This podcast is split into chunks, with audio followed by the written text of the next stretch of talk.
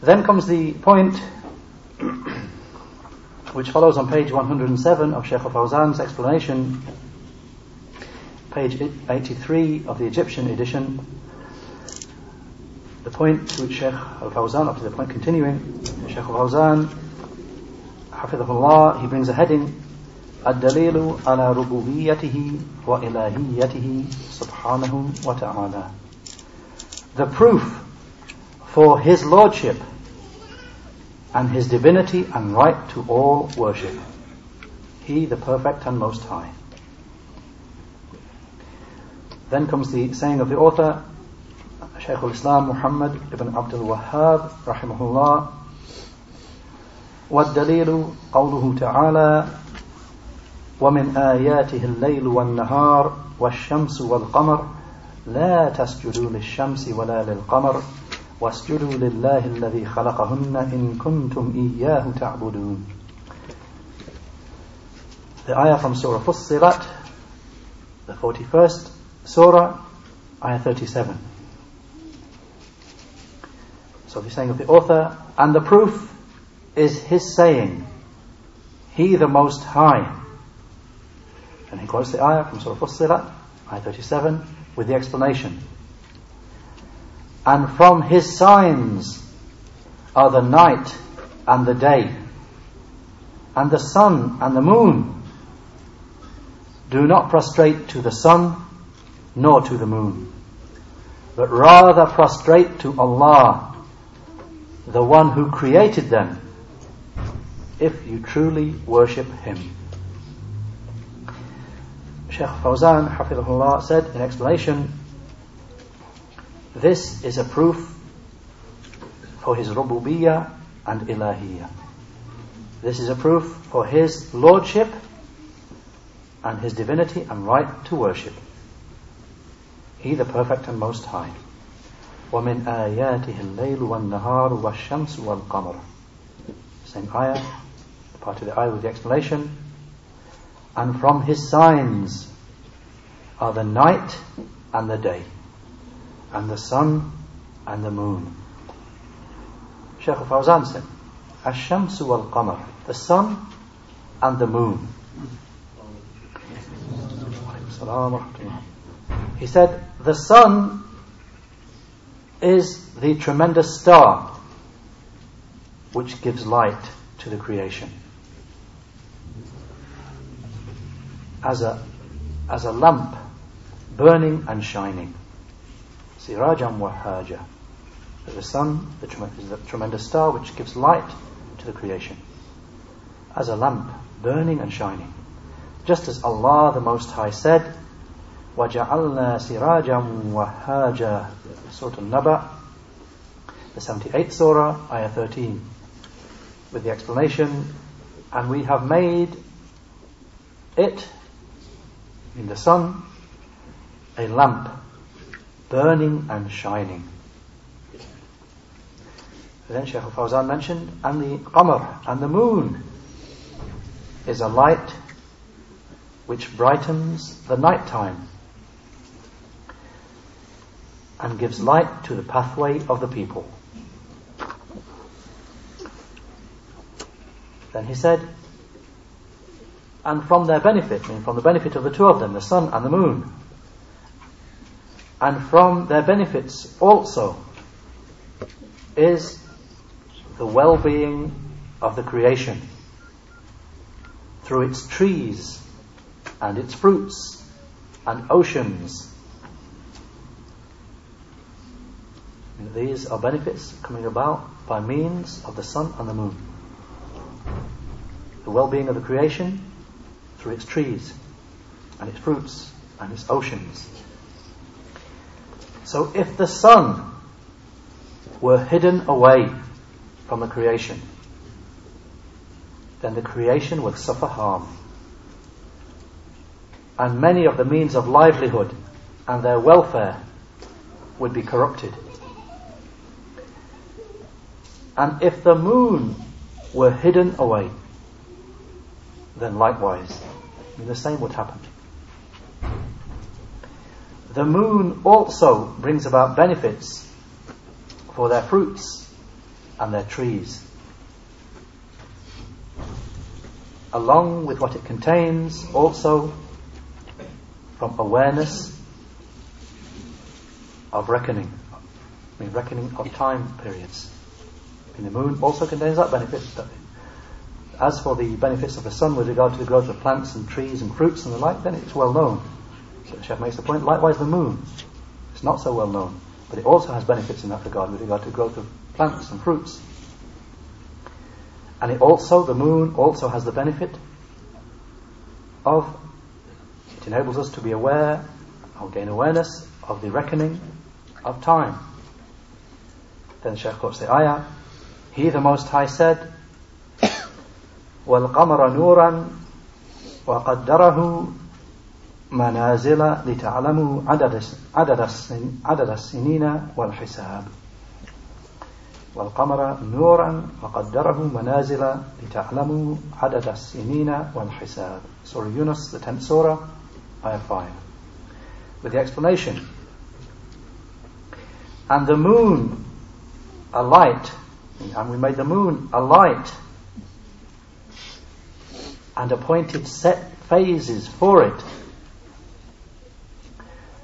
so that you should know the number of years and the reckoning of the months, days, and hours. That was the explanation mentioned by Tabari and others of al-hisab, the reckoning.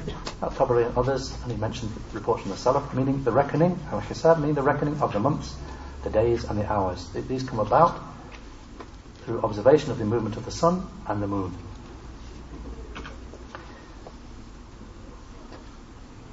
Then Shaykh Fawzan quotes a second evidence. He said, And he the Most High said, يسألونك عن الأهلة قل هي, قل هي مواقيت للناس والحج Surah Al-Baqarah, the second surah, ayah 189, with the explanation. They ask you about the crescent moons. Then say, they are signs to mark fixed periods of time for mankind and for the Hajj. They ask you about the crescent moons, say they are signs to mark fixed periods of time for mankind and for the Hajj. Shaykh Fawzan commented and said, so the ahilla, the crescent moons, bring benefit for awareness of time periods and deadlines. Deadlines for debt deadlines for debts, and deadlines for the waiting periods of the women. I mean, the waiting periods, a woman's iddah, iddah, plural of iddah. The waiting period when a woman has been divorced, the waiting period she has to wait until she can remarry, or the waiting period after her husband has died, waiting period likewise, she can wait until she remarries. I mean, a, a woman, a woman who's married, and her husband divorces her, and she's either pregnant or not pregnant, or a woman who's married and her husband dies. Then there is upon them an iddah. In each of those three, three cases, a different iddah. So the Sheikh mentions this crescent moon enables us to be aware of this. So to repeat what he said, so the crescent moons bring benefit for awareness of the time periods and the deadlines. Deadlines for debts and deadlines for the waiting periods of the women and the set times for acts of worship and fasting and Hajj. All of them are known by reckoning based upon these two lights. These two shining lights, mean the sun and the moon. As he said, the sun and the moon. So the solar reckoning and the lunar reckoning contain many benefits for all of the creation. Then he moves on, he said, and from those things which he has created are the seven heavens.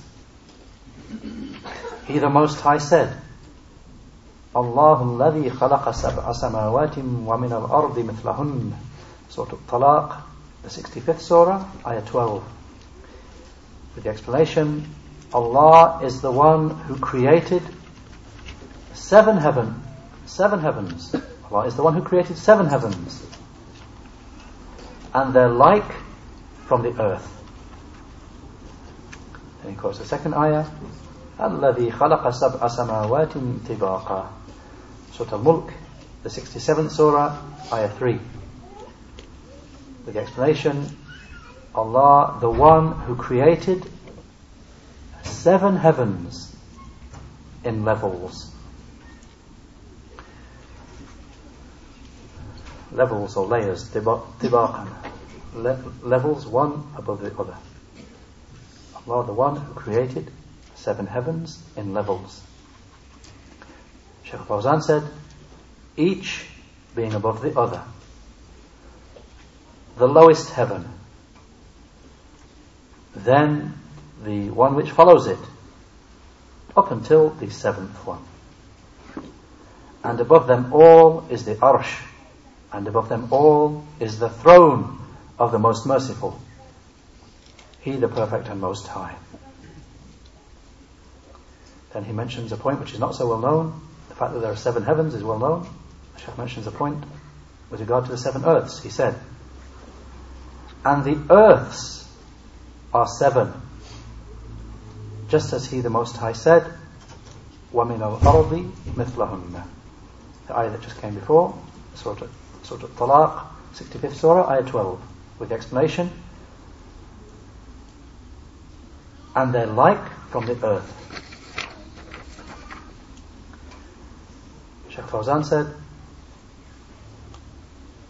so they, mean the seven earths, so they are tibaq also. They are seven levels or seven layers also. This is the point that's not well known.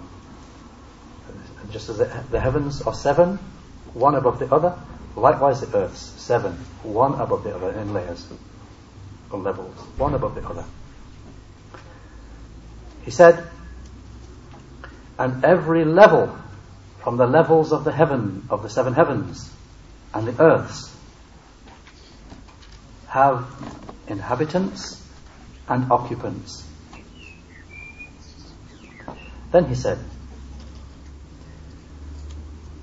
and whatever planets and stars are in the heavens, the sun and the moon, and whatever is in the earth, from created things, from animals with their different types, and from mountains and trees, and rocks and minerals, and oceans.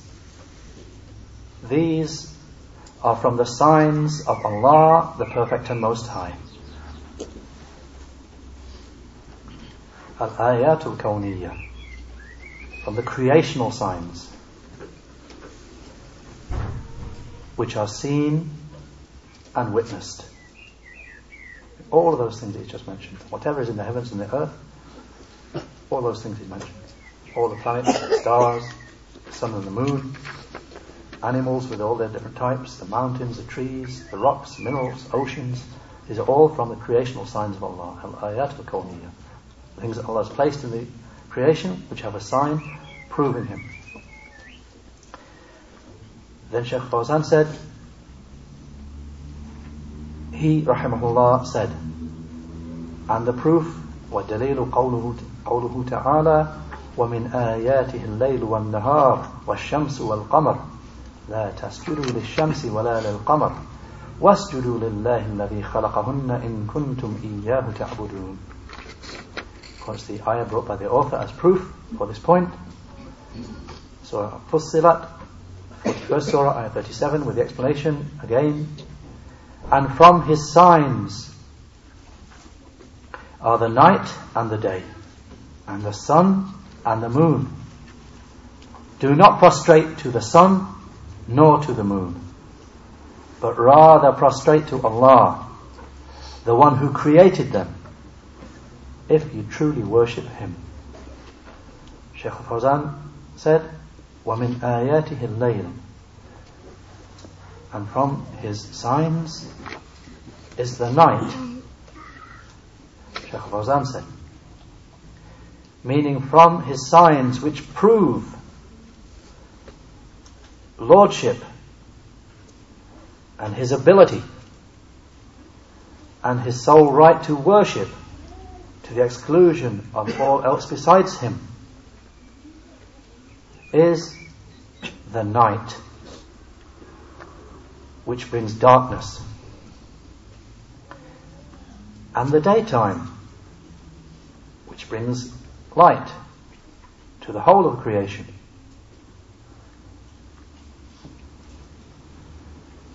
This is from the amazing signs of Allah, the Perfect and Most High.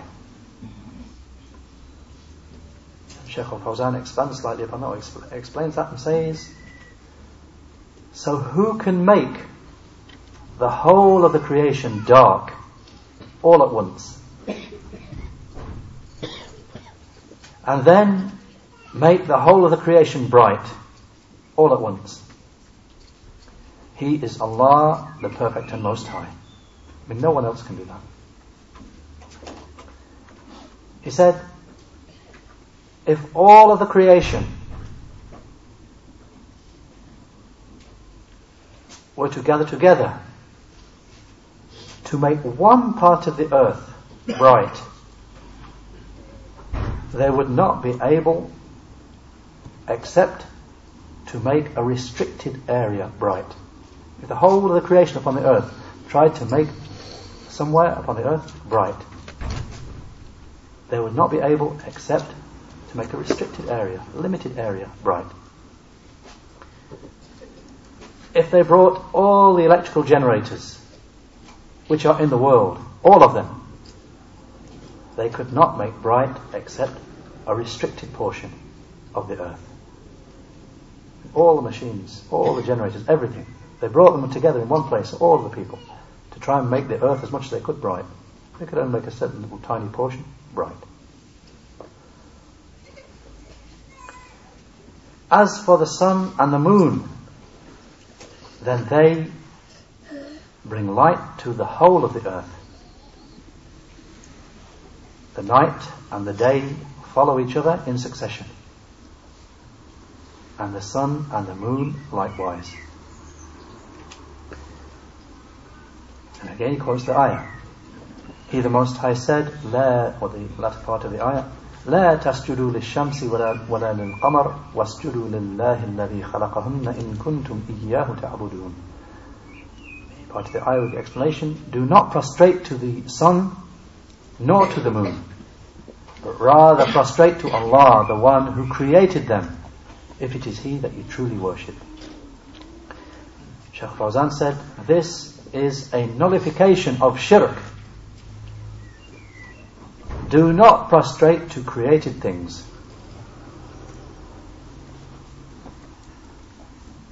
Since from the greatest of the created things are the sun and the moon.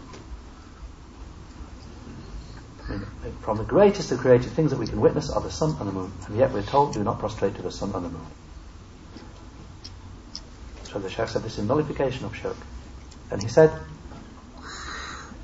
and because the people of Shirk, the Mushrikeen, they used to worship the sun and prostrate to it. And from them were those who used to, pros- who used to worship the moon and the stars, such as the people of Ibrahim.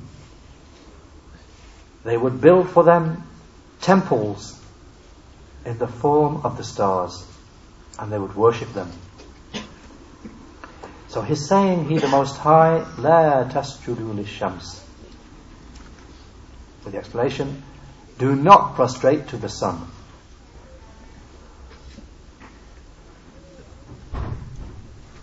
Shaykh Fawzan then explained the word sujud, prostration. He said, as sujud means placing the forehead upon the ground in humble submission to the one who is worshipped.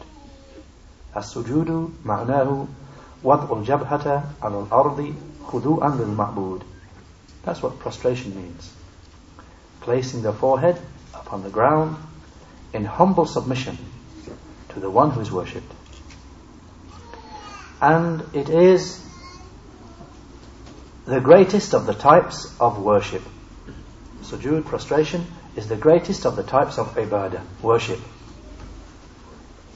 And Allah's Messenger sallallahu alayhi wasallam said, أقرب ما يكون العبد من ربه وهو الساجد. He said, sallallahu alayhi wasallam, the closest that the servant comes to his Lord is whilst he is in prostration. In a footnote, they mention the hadith reported by Muslim as hadith number 480, 482 from a hadith of Abu Huraira radiallahu anhu. And the narration of Muslim has a completion at the end.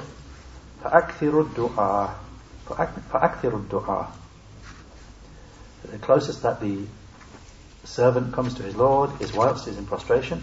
So therefore, make plentiful supplication. You make plentiful supplication whilst you're in that position, prostration, in sajda. Then back to the text of the Sheikh, Sheikh Fawzan then said, So the greatest of the types of ibadah, of worship, is prostration upon the ground. Since your face is the thing which you cherish the most, you place it, you have placed it for Allah upon the ground as an act of worship for Allah and in submission before Him, He the Perfect and Most High. This is true prostration. And it is not befitting to perform it as worship except for Allah. A, a, reason there why sajda is one of the greatest acts of worship because the person, the most cherished thing, the most the part of his body that he most cherishes is his face. But for Allah, He'll place that upon the ground. He'll place the most beloved part of his body, He'll place it on, on the ground in front of his Lord in humble submission to Him. Then Shaykh Fawzan said, As for prostrating to the sun and the moon, then it is prostration to a living thing, or it is prostration to a created thing which does not have the right to be prostrated to. So it is not permissible to prostrate to created things. But rather, sujood, prostration, is only for the creator of the created things. As for the created things, then they are just like you. Something created, something managed and controlled. Would you prostrate to a created being who is incapable, just the same as you? This is not permissible. Where have the intellects gone? I mean, those, those people who are prostrate to anything besides Allah, where have their intellects gone? They're prostrating to something that's just the same as themselves, created, incapable, just the same as they are. Then the Shaykh said, as-sujood, prostration, is only deserved by the Creator, He the Perfect and Most High, who is not rendered incapable by anything. So prostration is the right of Allah, the Mighty and Majestic. It is not the right of the creation. No matter how great and large the created being is. It is still a created being who is weak and is managed and controlled. لا تسجدوا للشمس ولا للقمر واسجدوا لله الذي خلقهن إن كنتم إياه تعبدون Again the ayah, same ayah of the text. Surah Fussilat, 41st Surah, ayah 37, with the explanation. Do not prostrate to the sun nor to the moon but rather prostrate to Allah, the one who created them, if it is Him whom you truly worship. Then Shaykh Fawzan finished. So what is obligatory is that we do not worship except Allah. So if you make prostration to Him and you also prostrate to other than Him, If you prostrate to Him, to Allah, and you prostrate to other than Him, then you are not worshippers of Allah with, with correct worship. Rather, you are worshipping Him along with shirk. And shirk corrupts and destroys worship.